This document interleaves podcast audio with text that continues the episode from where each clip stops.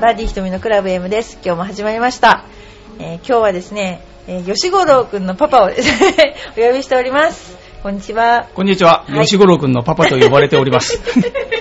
吉五郎くんのパパはですね、前回出ていただいた時に、あの、リスナーの方がぜひもう一度、あの、出ていただいてですね、いろいろ話を、あの、聞きたいということで、あの、今日はもう無理やりにちょっと会社帰りに呼んで、会社帰りじゃないのか、あの、呼んで、あの、しまいました。え非常になんか、あの、何でしたっけね、あの、皆さんなんか、あの、チェックして、あの、ちゃんとそこだけは撮ってると。ゴルフネタだけは撮ってるという、ちゃんと言われましたんで、あの、ゴルフの番組なので、吉五郎くんのパパに手伝ってもらうということで、よろしくお願いしま。すす。ありがとうございます。リスナーの皆様。これからもお便りよろしくお願いいたします。ありがとう。やっぱり、そうですね。で、あの、この頃ですね、あの、ちょっと近況ね、一番最初近況なんですけどね、あの、研修会っていうのをやったんですよ。で、エパックの研修会っていうのをやりまして、今までやったことがなくて、去年までコンペを1回やっただけで、あの、本当研修会っていうのをやったことなかったんですけど、まあ、人数も、インストラクターの人数も多くなってきたので、あの、やってみようということで、スカイウェイで、えーまず1回目が須藤、私、八幡、大西と、大西っていうのは、大西くんは、あの、埼玉のインストラクターですけど、あの、今、あの、何ですか、QT のセカンドを通りまして今度サード、上手でしたよ。とっても上手でした。そうですか。はい。で、第2回目が、えー須藤、戸巻、えー伊藤、伊藤俊一郎ですね。あと、ここは、えーあ、大石。大石さんっていうのは、あの、やっぱり埼玉でやってくれてる美人プロですね。あとても美人な、あの、人です。あ。で、瞳プロ、途中で disturb してしまって大変申し訳ないんですけど、はいはい一つ質問をいきなりしてもよろしいでしょうか？はい、どうぞ。今、あのうん、研修会という言葉が出ましたが、その前におやりになった死んでしまえコンペとの違いはどこにあるんでしょうか？80を打ったら死んでしまえコンペと研修会死。んでしまえじゃなく、首だあ、首ですね。それはあの、死んでしまいに等しいと思うんですけど、そうですね。え突然解雇ですもんね。で、でも、あの、なんか死ななきゃなんない人続出だったんで。あの、で、前はタイヤイカントリーだったんですね。はいだけど、今回はスカイウェイでやったもんですから、みんなスカイウェイはすごい嫌がっていて。なんかでもね、あの、やるまでの間には、異様に練習したらしいんです。で私がプレーが早いので、プレーを早くする練習もしたりとかいろいろしてたんだけどあの それあまさにその死んでしまえコンペみたいなそのコンペは去年大英でやりましたが、はい。それはあの結構大英というコース柄死ななくて済んだ人がいっぱいいた。で今回は本当死亡でしたね。でであの一番私がチェックしたのはあの須藤インストラクターがやたらワックルするんですよ。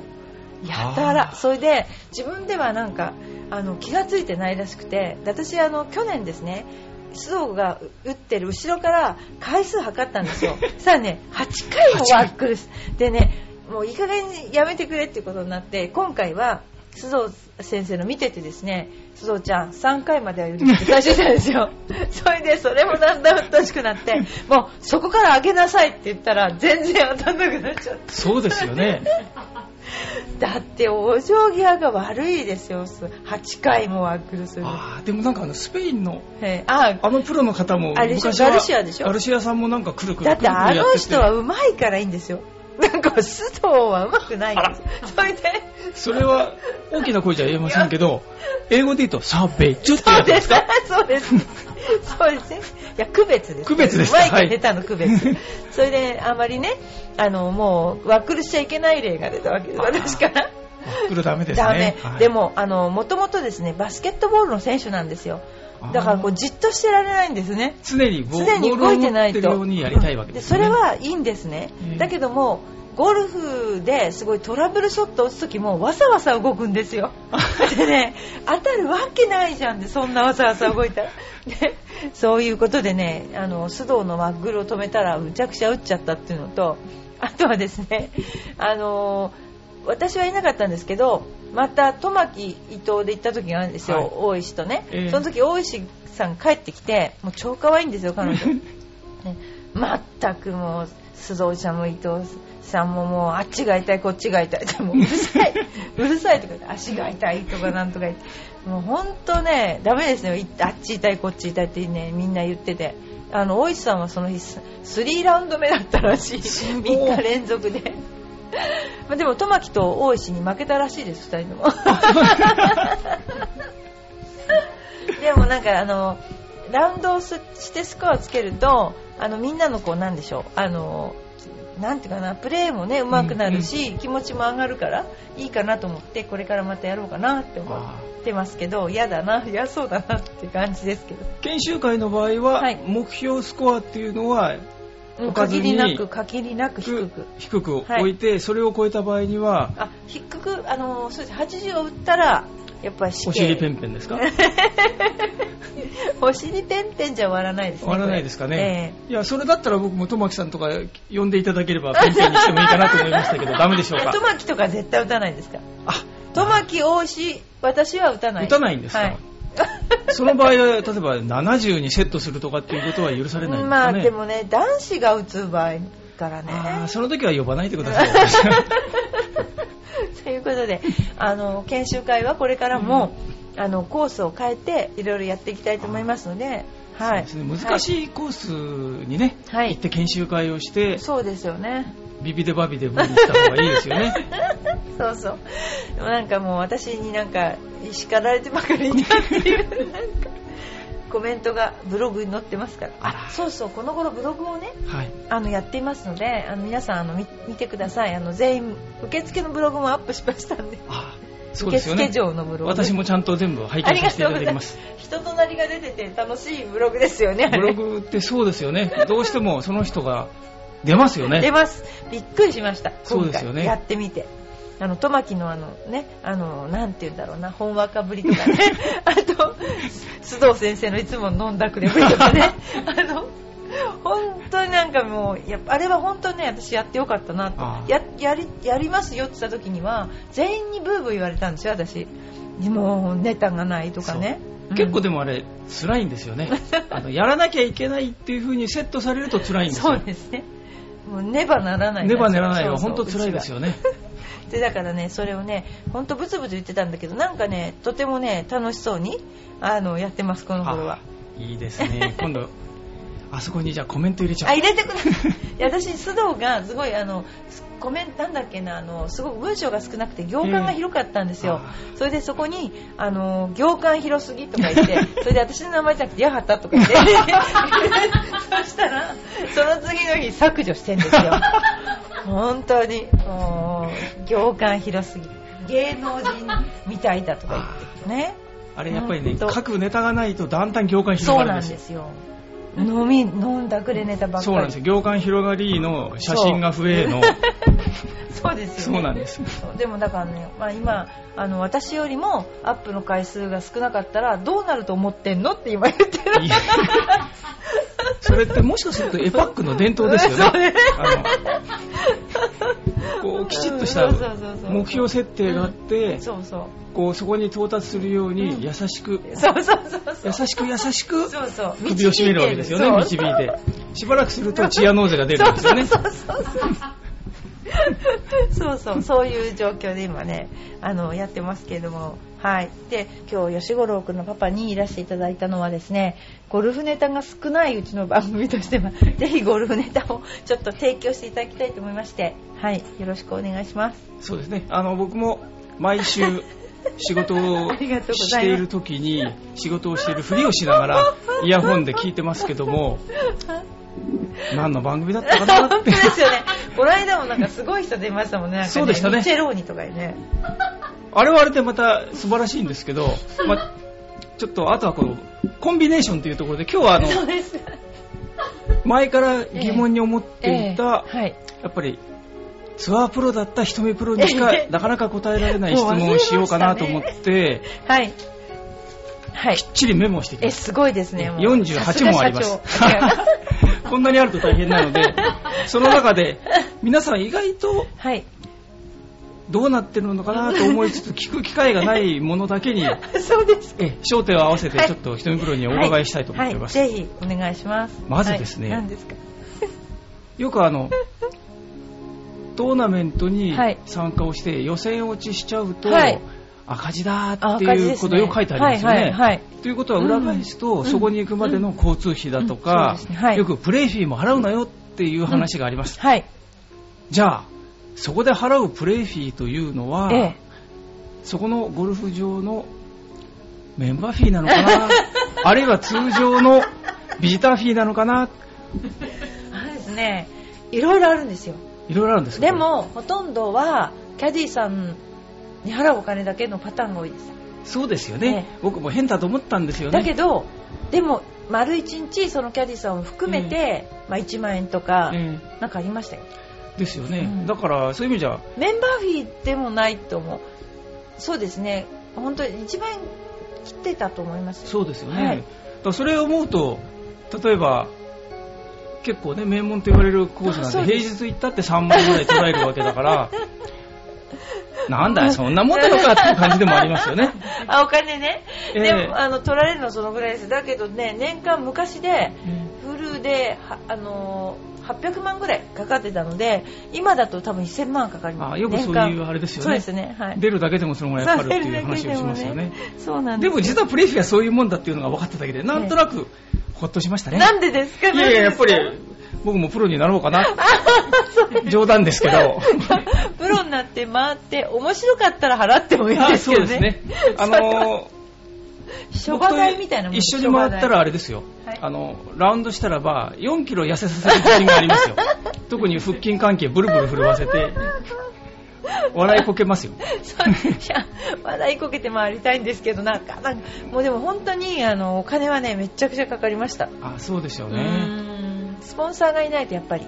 結構あとは周りでこうね指令の人がよく最初のうちはサポートしてなんて話もありますね。でもね、めったにね、ないで、ないんですよ。で、私たちの頃は、プロアマ戦っていうのがあって、はい。それでまあ、荒稼ぎをしてですね、出たとか、はあ。あとはスポンサーさんがい、本当に企業のスポンサーさんとか、やっぱ出し切れないですよね。そうですよね。そう、うーん。やっぱりよくあのオーナー社長のそうですねオーナー社長があれですよね普通のサラリーマン社長はなかなかうんサラリーマンじゃ無理だな。勝手にできませんもんねそうですね、オーナー社長のですね。そうですよね結構プロを何人もこうサポートしてるなんて話聞きますもんねそうですね。だから前はあのなんだっけ、コテッちゃんってあったでしょ？はいはいあのスタミナ食品にお世話になってたんですけど、やっぱり本当にオーナー社長さんですよね。でないと無理ですね。そうですよねはい。今ちらっとそのプロアマ戦で稼いちゃってるっていう話がありました それねはあのバブルの頃でしょ？そうですよね私たちがプロになった頃はもう美味しかったですからね、プロアマ戦。僕はそこで質問です はい、どうぞ。そのトーナメントの前、はい。普通はあれ女子プロ女子の場合3日間なのでええ前日？も木曜日ですか？とね、木曜日にプロアマ戦をやります。やるわけですよねはい、水曜日が練習ラウンドです。火ね水が練習ラウンド。でそのプロアマ戦ってでもうん出場する全てのプロが出て、出るんですか？えっとですね、ほとんど出ます。あそうですはい。そうなるとでも予選からやるとかなりな人そうですね、日数も、水木金土日でしょ？あ。だから、5日ラウンドを続けていくわけですよ。で、そのプロアマ戦は、協会から出るでしょ、はいだからそれはお金にならないんです、大した。そうじゃなくて月火、月火に行われる一般企業のプロアマ戦っていうのがあ結構美味しかった。ー美味しいやつですね。あそういうあれなんですか。そうそう。でうん。それでだからほとんどでは家に帰らない状態でこう行ってるっていう感じでしたね。あそうですか。えそうすると引き続きそこのとこーはい。ろをもうちょっと 追求していくんですけど、はい。はい例えばはい。木曜日うん。プロアマ戦が終わって、まあ、女子だと3日間ですよねそうですね金土日。金土日。はい。で大変不幸にして金曜日で終了しちゃう場合ありますよね。ありますねあります。土曜日の晩土曜日まで土曜日で。そうですよね、そうしちゃうと、うん。残りの日は何をされてるんですかね。えっとねまずは帰る人がほとんど。あやっぱり帰っちゃうんですか。帰る人がほとんどであとはあの真面目にあの上手い人のところについて見る人がいます。あーそういう人はやっぱりの、うん、伸びる。将来伸びる絶対伸びる。あはいいや、何するのか、結構皆さん忙しくて、うん。最近のいろんなあの週刊誌見ると、ええ。女子プロ忙しくて付き合う暇もないとかって嘘だろうと思いながら、あのね結構予選落ちしてるんで何してるのかなって前から予選落ちると悔しいから結構練習するんですよ、で帰って大体練習しますよねあそういうことなんですね、ええ。だから予選落ちしたからってチャンスがあるわけじゃないわけですね、一般人に。いやそんなことないですよ。あそうですか？そういうのを優先する人だっているじゃないですか。あそうですよね。そうそうそう結構、ネイルバリバリしてる人なんて絶対時間がないとできないですもんね。そうそうそううんできない。そうか。じゃあどこでやってるかを調べればいいわけそうですね、ね。ネイルをね。でも、あのーどうなんだろう。昔も、まあ、忙しいですけどだからもうゴルフのことを考えちゃうと,、ええ。うんと年中スコアにも追い回されるじゃないですか。教育だった教育だったそうすると、はいはい。今日悔しかったみたいなのの繰り返しになるからそういう気持ちになれないんだと思います遊ぶ気持ちに。切り近替えて遊ぶじゃなくて。で試合数多いですもんね、そう。ここのところはね。でもなでもそうだと言っても出れる人っていうのは上の何人かでしょ？そうですよね。あとはうんもうほとんど同じ人が同じとこにこう行ってるって感じだから、うんだからそうじゃない人たちは、じゃあやっぱり悔しくて、歯食いしばりながら練習してる人と、うん。まあこんなもんかと言いながら、飲みに行っちゃったり、あのね、もう昔は飲みに行ったりとかあったんですよ、ええ。結構ね。だけどももう今飲みに行ったりしたら多分ねもう多分持たないと思います今の状況だと、あ、そうですか。はい、昔はもっと試合が少なかったからできたけど、うん。今は多分やってる人に、まあ、8時半か9時には寝てると思いますよみんな。あ、そんなはい。やっぱりあれですか？なんか、貧困宝泉くんですね、そうそうそう、まあ、大体起きるのが5時半とか6時にはもう楽勝に起きてるじゃないですか。あ、そうですか。はい。だから大体あのあれですよね。あの8時半か9時に寝てますよみんな。あそうですか。いや、僕なんでそんなことをふっと思ったかというと、あの、まだうん。バブルの頃に、えその頃まあちょっと僕もまだ元気だったので、六本木とかにですね、夜え、よく合わなかったですね私と。まあ夜というか夜中とかって、うん。あの当時あの防衛庁のはい。あたりでこうちょっと降りたところのスナックに僕何度もうん小崎ほにゃほにゃっていうね、うん。日本で100勝もしてるあのおじさんが、ああのおじさんはちょっと異常な。あやっぱり別なんですかうん別々別っていうかあの人はなんだろうああの時代はやっぱり違いましたよ。ああの人はもうやっぱ体力が異常だったんでしょうね。僕ね、いろんなところから来たらしいですもん。夜中の3時とか4時に もうぐでんぐでんになって、とある、まあ今でいうスナック風のところで、もう床に え正体なくなって倒れてるのを何度も見かけましたよ。えでそれで次の日トーナメントとか？普通に出てました。ああなんだ、ゴルフなんてちょろいんだなって、あの頃まだそんなにゴルフやってなかったので、いやでもね、多分青木さんもそうだったって聞いたんだけどもうストレス溜まっちゃってもう飲みまくっちゃってお腹が悪くなるほど。もう何度もゴルコースの途中でもうやめちゃおうかなって思ったぐらい具合悪くなるほど飲んでたって言ってました。それでもプレーはできるんですね。いや異常ですよねだってもうあれですよ、ペコちゃん人形みたいにカクって 座ってね、あれはお腹なんとかじゃないのってお店の人はそうなんですよ。もう毎晩のようにあれなんで困っちゃうんですよっていうのは3時とか4時ですよ、夜中の。それで試合に出てます試合に出てました。でもそういうのは私たちの時代の女子でもありましたよね。やっぱり。朝来てゴルフ場に来てシャワー浴びてんですまだあどこ来た？どっから来たの？っていうような。でもそれでも強かったもんそういう人たち。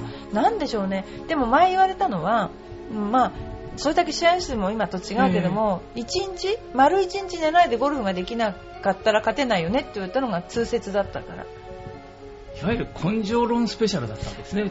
そあれについいうていけるだけのかな寝れ体力あったんるそうですかね。寝れる試合の前あ優勝かかった試合の前は絶対寝れないからだから試合やって寝れなくて次の日あの試合に出れなかったら、それは勝てないよっていうのは先生から言われてましたその延長線上だったんです そうね。なんですね。ね。多分ねものすごいプレッシャーかかってあていうか見るからに、まあ、こここだけの話っていうから、え気が弱そうに見えませんでした？彼は。あー気が小さいように見えませんでした。意外とあれですよね。うん。あの実は内弁慶なんですよね。うんそう。だからこうなんていうのかな。強そうに振る舞ってるけど実は絶対私違うと思ってたからだからすごくストレス溜まったレーザーでピューっとこう、胸のとこを切ると小さい心臓がペチョンペチョンとしてるのかもしれないですよね。そうだから多分そういうすごいなんかシャイシャイなのかこう昇進なのかっていう風にずっと見ててでだからそういうのでもう飲んじゃってそれでなくたってやっぱりプレッシャーかかっちゃうから飲んでたんでしょうねそうですよね。今でもそれはもうできないですよ、でも歌は上手かったですよ。あそうですか歌は上手かったですよ。プロみたいですよね。あそうで歌い終わるとまたペコちゃんになっちゃうんですけど。いやでもあのありましたね。でもでか豪傑だった。昔の人の。そうですよね。うん。あの、ね、嘘か本当か知りませんけど、不動選手なんてよく聞くと、いや、サラリーマンの人はえ月曜日から金曜日まで朝9時から夜5時とか6時までずっと仕事をやってるんだから私たちプロは同じように朝から夜まで試合がない時は練習するのが 当たり前ですみたいな本当なんです。とすごいですよ本ね当なんです。朝えっ、と行きつけの練習場があるんですよ。すごい広いね。でそこのまずテーブルを全部きれいに拭くんですよ彼女は。まあ本当に嘘です。本当にそれで優勝してからですね。で拭いて片付けをしてえボールを打ってあその前にハーフも走ってるのかな。それで打ってでまた夕方になるとコースに行ってパッティングとかアプローチやって9ホール走って帰って、え2時間パッティングやってたって家で。いや本当にそれはねすごいみたい。ーだからあれでもあれだけの結果が出せるんですよね。うん。他はね今みんな二十歳ちょっとぐらいの人たちが台頭してる中ええ。で一人ずっと高いレベルで頑張ってますもんね。もうすごいらしいですそれは。そうですよね。そうあんまりそういう話は不動産から聞いたことないですね。うんでもね昔のプロは豪傑でした。確かに。女子も。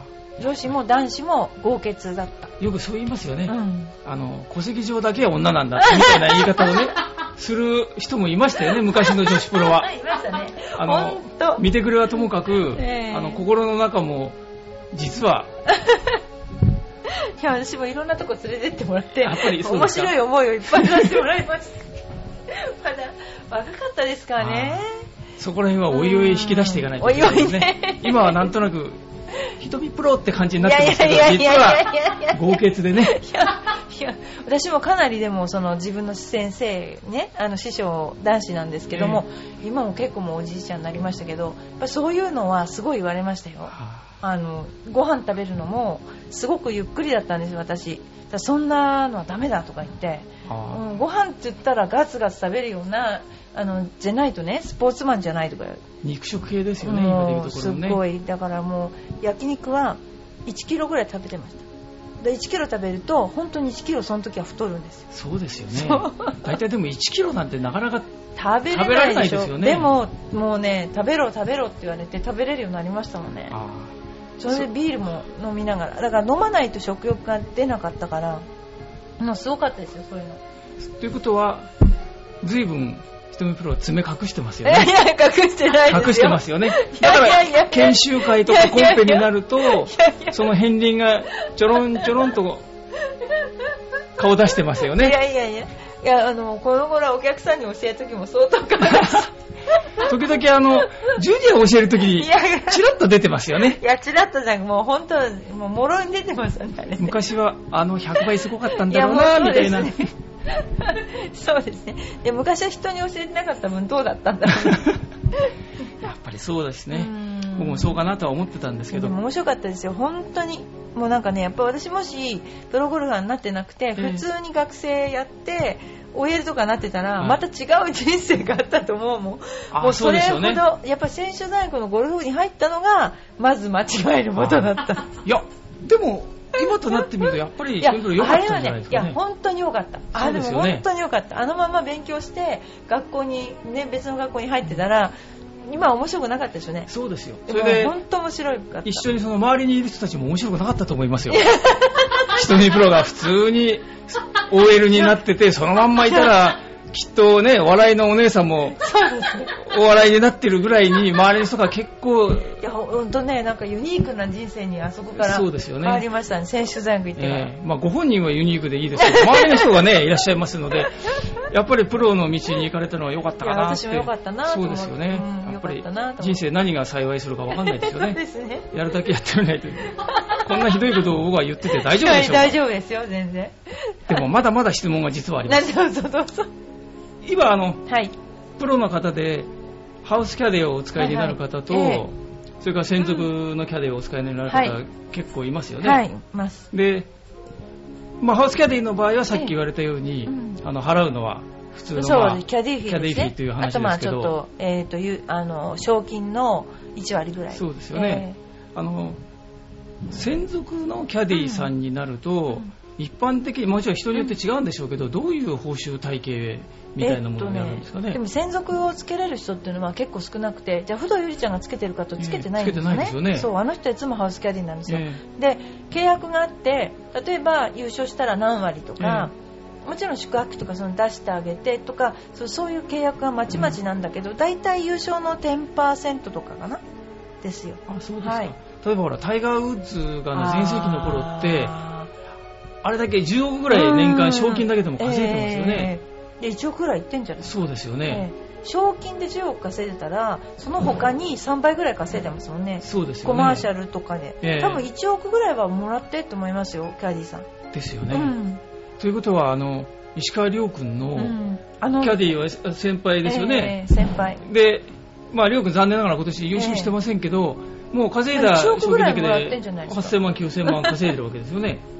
若くしてね。そうでその賞金を寄付しちゃってるわけでしょ？そうですねということは、あの、キャディ君も結構いい。いいと思うでも寄付って経費で落ちるじゃないですか、ええだ結局税金払うんだったら経費でねでね4億ぐらいねおそらく稼いでたら年間20億とかね、そうですよあれですからねね。それは寄付にもあったって全然痛くも痒くもないですよね。痛くもないですもんね。で、周りからは称賛さ周りれますよが、ね。そう、周りから称賛されるけど、他のプロが型なしですよね、あれやられちゃうとね。まあでも、仕方がないですよね。ね今、りょうくんであの男子プロは持ってるみたいなとこありますもんね。そうそういうことなんですね。さすがにやっぱりうん。ハウスキャディ。ハウスキャディさんは、ね、不動産なんかつけないんですからね、絶対に。でも、うん専属のプロの場合ってよく、そのトーナメント会場のはい各ホールごとにはい全部距離を補足して、やりますよね。やりますねであれ、ハウスキャディさんをつけるってことはうん自分でやるんですか、あれ？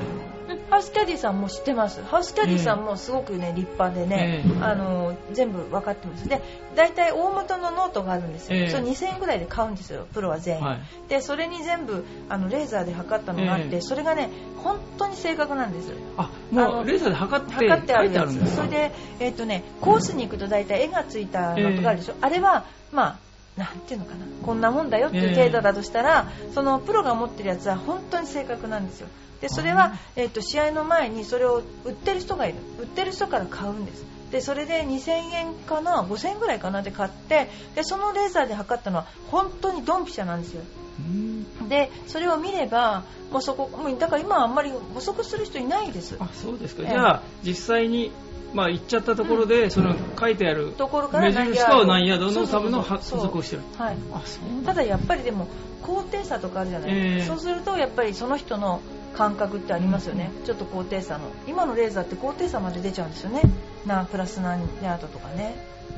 すごいですね。じゃあ、そういう意味で言うと、ハウスキャディさんでも、今言ったような部分では、あんまり差が出ないわけですよね。出ないです。あとねあのー私たちが専修大学だった時にええ近くに川崎国際っていうところがあって、川崎国際でもトーナメントやってたんです三越レディスって、でそのキャディさんの内輪の話で言うとやっぱせっかくキャディになったからには、公式トーナメントのキャディができなきゃやっぱり意味ないじゃないっていう人がいましたよやっぱり。そういうやる気のある人が。キャディという仕事に対してプライドを持ってる人がいるわけですよね。ああ僕は、なんだ、プロなんだから、そんなケチらないで、ちゃんと専属キャディをね、雇って、ちゃんとそういうものをや,、やってる人と、まあもちろん、そこでずっといつもやられてるハウスキャディさん、でもそうは言ったってプロと違うんじゃないかなと思ってたけど、ええ。そんなことはないわけですそう。よね。であの専属の人の場合は結構そのクラブをこれ使ったらいいとかこう出してくれるんだけど、ええ。ハウスキャディさんの場合はほとんど聞かないんですよ不動産とかは、うんうん。もう自分でやってるから、ですよね。うん。だからあのうん相談してやる方がいい人それとか例えばまあなんていうかなあんまりこう友達的な感じでこう、心の支えみたいな感じでいつも一緒にいるためについてる人いろいろいて、え不動産にどっちもいらないんですよ。いらないね。心の支えもいらない。心も心もあれも強いんですよね。強いから技術ももう、うん、そなんな無駄な経費を使うよりはね。ハウスキャディさんに払ってた方がいい。あ、うん、そういう部分なんですね、やっぱり人それぞれなんだなと思いますよね。ちなみに、はい。トーナメントの開催コース、はいまあ、僕もたまたまメンバーになってるコースも、はい。昔三越レディスだとか、はい。あのシニアのツアーとかやってたみたいなんですけど、どういう基準でその開催コースで選ばれるんですかね？えっとですね営業もあります。営業で使ってくださいと。要するに例えば千成カントリーなんてね、前あの例えば女子プロのプロテストやりましたあなんていうと、こうなんかみんな行きたいとかそういうなんうん。かありますよね、はい。トーナメントやりましたっていうのが売りだったり、例えば太平洋の御殿場だったらその前後にプレーしてみませんかって売りもできますよね、でそういうコースからの売り込みやあとはやっぱりそのえ協会から営業したりとか、そういうことで決まるんですね。あそういうだからそのすごくなんていうかなすごくアップダウンがあるとか、そういうとこでもやるじゃないですか。そうですよね。ね平らなとこまだけじゃないですあ怒られちゃいますけど こんなコースでうん。やるのみたいなところ栃木のことがありますよね。もう先が見えないようなそうねですよね。でもやっぱりそういうとこで自分の社名を売りたいとか、うんうん。例えばお客さんの接待をしたいってあります？よね、はいはい。例えばプロアマ終わったらトーナメントって半分終わりなんですよ、えもう試合はどうでもいいじゃないけどプロアマで有名な選手とうんお客様を回す接待が終わったらもうそこで半分は終わり。ーうんうん。であのそれさえ行えればいいっていう感じの会社も多いからそうするとねあのかなりあのいろんな用途でいろんな会社の人がそのあのややりたいと。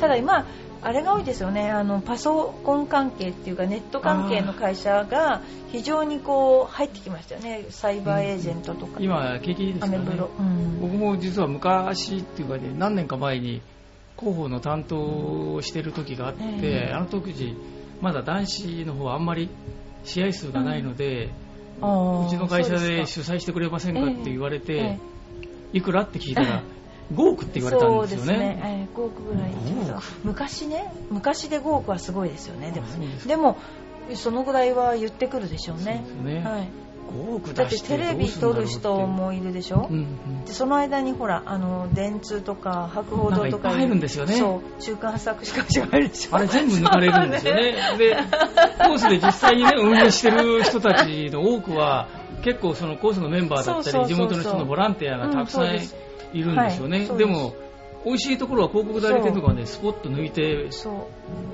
金、賞金の何倍も経費がかかるんですよね。そう。だから結局あの本当にボランティアでこの間もサイバーエージェントやった時も、うちの生徒さんもボランティアで、ええはやってたんですよ。